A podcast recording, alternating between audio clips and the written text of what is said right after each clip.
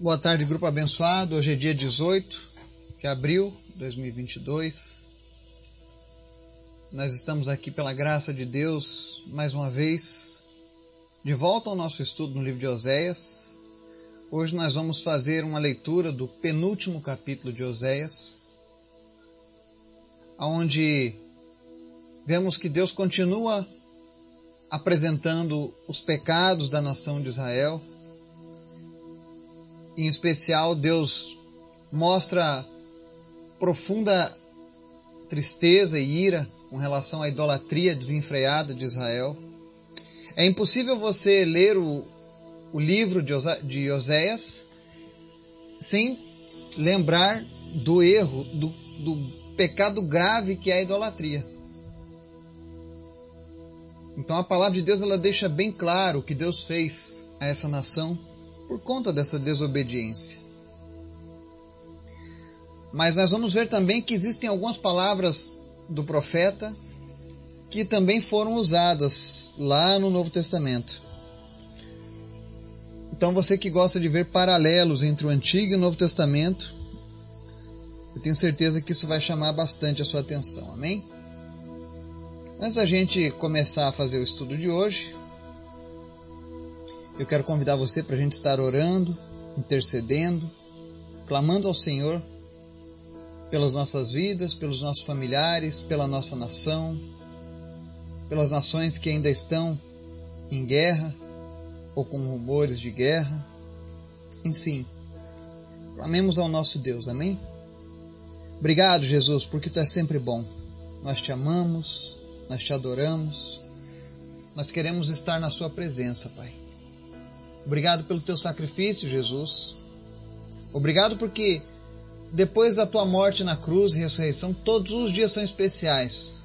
Todos os dias nós temos a esperança de que em breve estaremos com o Senhor e passaremos a eternidade debaixo dos teus cuidados e da tua proteção. Obrigado, Jesus.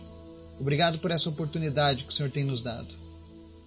Te apresento, Deus, nessa tarde, todos aqueles que nos ouvem, todas as famílias aqui representadas, que o Teu Espírito Santo agora visite cada uma dessas pessoas e que Ele fale de uma maneira poderosa a cada coração, Pai. E se existe alguém, meu Deus, que estava enredado, que estava sendo, meu Deus, levado pela idolatria, pelo pecado, em nome de Jesus nós oramos nessa tarde para que haja libertação, para que haja entendimento, que o entendimento venha de dentro para fora e que essa pessoa possa viver uma nova vida em Ti, Jesus. Visita os enfermos nessa tarde, aqueles que estão, ó Deus, internados, em nome de Jesus, apressa a recuperação deles agora, em nome de Jesus. Que eles possam receber a alta do hospital e que não fique nenhuma sequela, Deus, dos processos cirúrgicos, dos tratamentos que eles fizeram, Pai. Visita aqueles que lutam contra o câncer e, em nome de Jesus, nós repreendemos toda ação do câncer nós declaramos em nome de Jesus: seja curado do teu câncer em nome de Jesus. Mas em especial, Deus, fala conosco, Pai. Nos ensina para que não venhamos a cometer o pecado de Israel. Nós te apresentamos a nossa tarde, o restante do nosso dia e te pedimos, Senhor, seja conosco, no nome de Jesus. Amém. Oséias capítulo 13. Para você que tem estudado conosco, Estamos agora no penúltimo capítulo do livro de Oséias. E, como sempre, eu venho destacando alguns versículos chaves de cada capítulo. Eu sei que os, os últimos capítulos de Oséias parecem ser repetitivos. E, na verdade, isso possui um propósito. É para mostrar que, de fato, aquilo estava incomodando o relacionamento dessas pessoas com Deus. E a leitura de hoje nós vamos fazer do verso 1 ao verso 16, que diz o seguinte: Quando Efraim falava, os homens tremiam. Ele era exaltado em Israel, mas tornou-se culpado da adoração a Baal e começou a morrer. Agora eles pecam cada vez mais. Com sua prata fazem ídolos de metal para si, imagens modeladas com muita inteligência, todas elas obras de artesãos. Dizem desse povo: Eles oferecem sacrifício humano e beijam os ídolos feitos em forma de bezerro. Por isso serão como a neblina da manhã, como o orvalho que bem cedo evapora, como palha que num redemoinho vai-se de uma eira, como a fumaça que sai pela chaminé. Mas eu sou o Senhor, o seu Deus, desde a terra do Egito. Vocês não reconhecerão nenhum outro Deus além de mim, nenhum outro Salvador. Eu cuidei de vocês no deserto, naquela terra de calor ardente. Quando eu os alimentava, ficavam satisfeitos. Quando ficavam satisfeitos, eles se orgulhavam e então me esqueciam. Por isso virei sobre eles como leão, como leopardo. Ficarei à espreita junto ao caminho. Como uma ursa de quem roubaram os filhotes, eu os atacarei e os rasgarei. Como leão, eu os devorarei. Um animal selvagem os despedaçará. Você foi destruído, ó Israel, porque está contra mim, contra o seu ajudador. E agora? Onde está o seu rei que havia de salvá-lo em, em todas as suas cidades? E os oficiais que você pediu, dizendo: Dá-me um rei e líderes. Dei a você um rei na minha ira, e o tirei na minha indignação. A culpa de Efraim foi anotada, seus pecados são mantidos em registro. Chegam-lhe dores como as de mulher em trabalho de parto, mas é uma criança insensata. Quando chega a hora, não sai do ventre que a abrigou. Eu os redimirei do poder da sepultura, eu os resgatarei da morte. Onde estão, ó morte, as suas pragas? Onde está a sepultura, a sua destruição? Não terei compaixão alguma.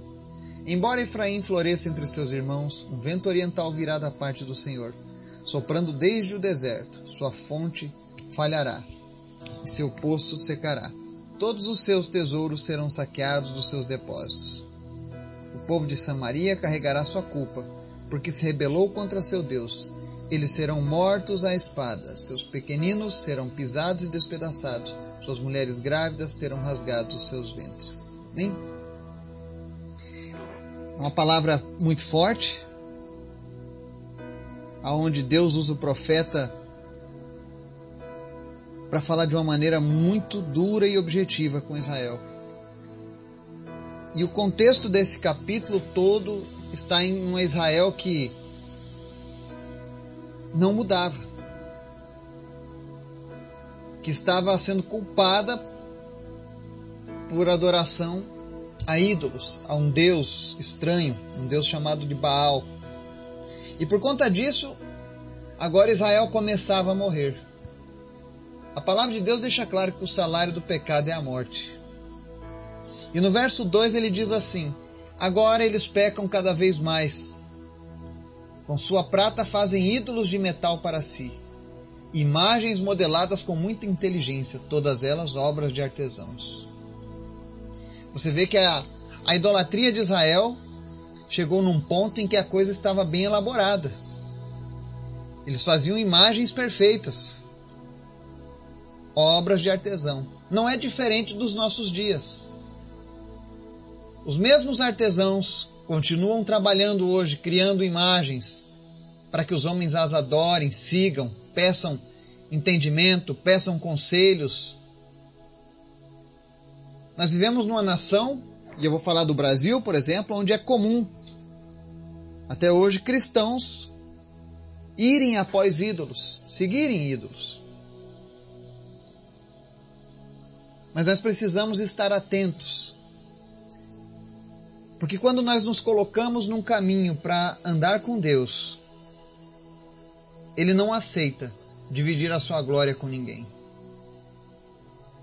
Deus não aceita que a gente use a nossa boca para louvá-lo e também para pedir aos ídolos. Ele fala de um costume aqui no verso 2: eles oferecem sacrifício humano e beijam os ídolos em forma de bezerro.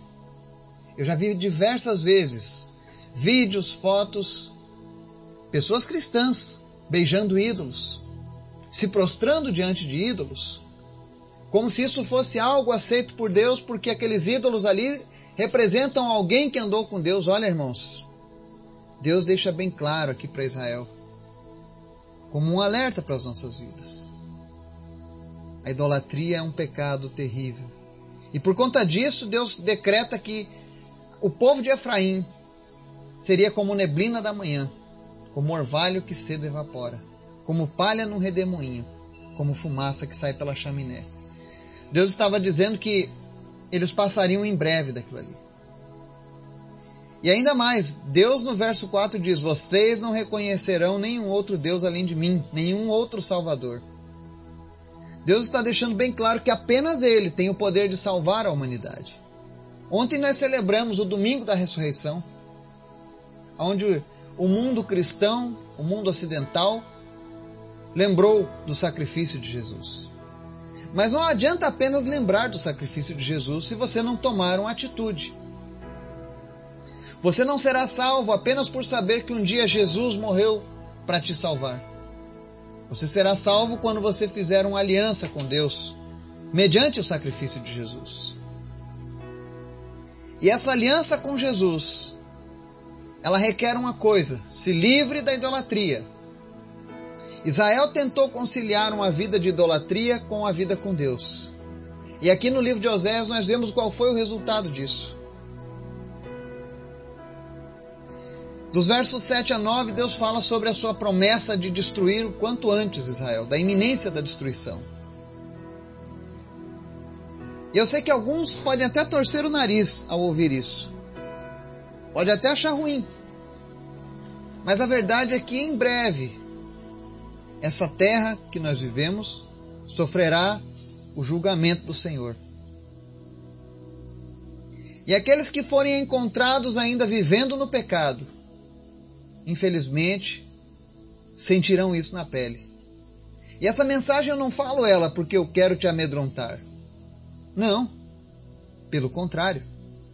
Eu quero mostrar para você que os, os dias do julgamento estão próximos. E o que é que você tem feito para evitar isso. Olha o exemplo de Israel. Oséias várias vezes vinha pelo Espírito do Senhor e dizia ao povo: Olha, Deus vai fazer como um leão, vai despedaçar vocês na beira da estrada, vai fazer como uma ursa que teve os seus filhotes roubados. Mas Israel continuava contra Deus. E como que Israel continuava contra Deus? Cega pela sua idolatria cega pelos seus pecados, pensando que isso jamais aconteceria, como muitas pessoas hoje. E o intuito dessa mensagem não é porque Deus quer te destruir e quer que você esteja ciente que você vai, vai ser levado nessa destruição. É porque Deus quer te resgatar. Deus não mandava o profeta Oséias dizer isso apenas para ele se divertir assustando Israel. Mas ele queria que Israel mudasse antes que aquele dia fatídico chegasse. Quando você vê alguém dizendo assim: Olha, se você continuar, eu vou lhe dar uma surra. Não é porque a pessoa quer bater, mas ele está querendo te dar tempo para que você se arrependa, para que ele de fato não precise fazer isso. Nós já vimos algumas leituras aonde Deus promete: Olha, vou destruir, igual ele falou em Nínive.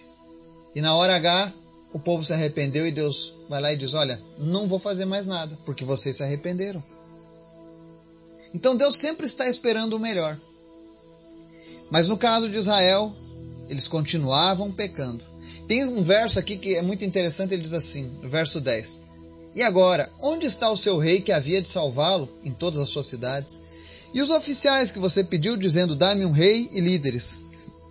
Para você que talvez não conheça a história de Israel no Antigo Testamento, houve um tempo em que Israel era regida apenas por juízes, homens levantados por Deus para conduzir o povo. Mas Israel olhava para os povos ao, ao, redor e via que todo mundo tinha um rei. E aí eles vieram diante de Deus: Ah, a gente quer um rei também. Nós não queremos apenas ser governados pelo Senhor. Imagine a afronta desse povo. Era Deus quem cuidava pessoalmente do povo de Israel até o período de juízes. Mas o povo vai e diz: Não, nós queremos um rei, nós queremos ser igual às outras nações, nós queremos um rei para cuidar da gente. Como se Deus nunca tivesse cuidado deles. Aí eles diziam: Nós queremos um rei para que quando as nossas cidades estiverem em perigo a gente tenha quem chamar. Como se Deus não estivesse fazendo isso ao longo de tantos anos na vida do povo de Israel. Mas eles pediram um rei. Eles afrontaram a Deus. E é esse o perigo de trazendo para a vida de hoje, quando nós queremos andar como as pessoas que estão aí fora no mundo sem Deus. Nós precisamos tomar muito cuidado com isso. De querer imitar o mundo. Israel queria imitar o mundo ao seu redor. Se todos têm um rei, eu também tenho que ter um rei. E pagaram um alto preço por isso.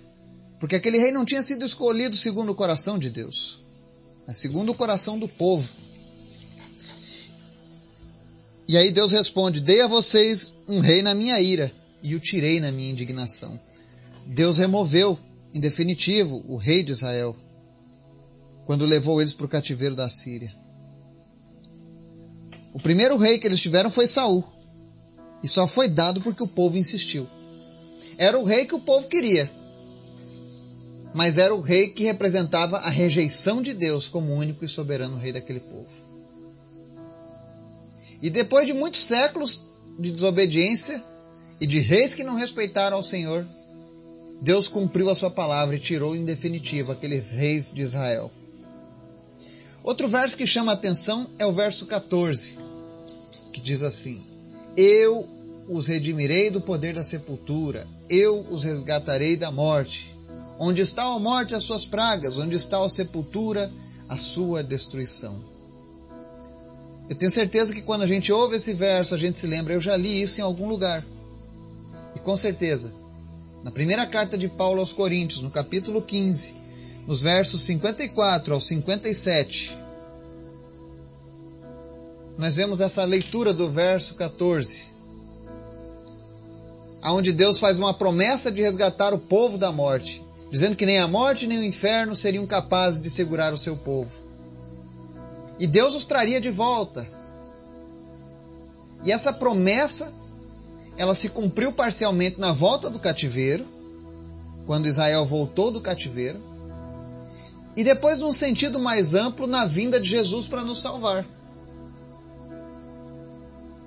Mas ainda haverá um, um cumprimento pleno dessa profecia quando Deus ressuscitar os mortos no último dia.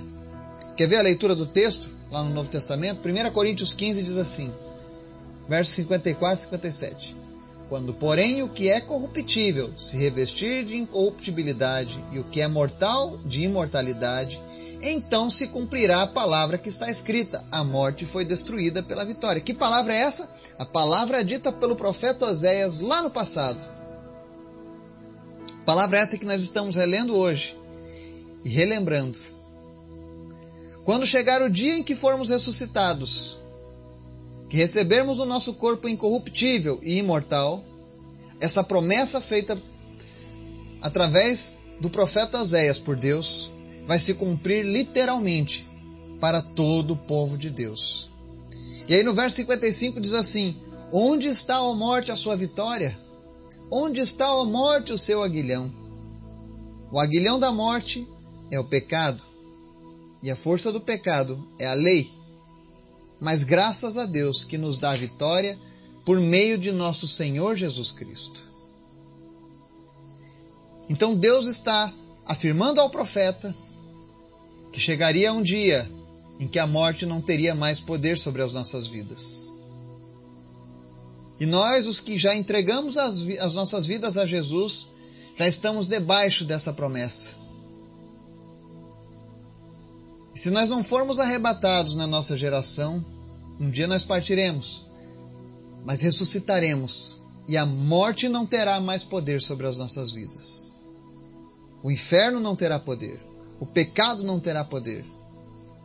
Porque o que Deus prometeu, ele cumpre. Infelizmente, para o povo de Samaria, daquela época, eles não deram atenção à palavra de Deus. E eles foram mortos à espada, pisados, despedaçados. Realmente eles sofreram muito. Mas todo o sofrimento deles foi em decorrência dos seus próprios atos, das suas escolhas erradas.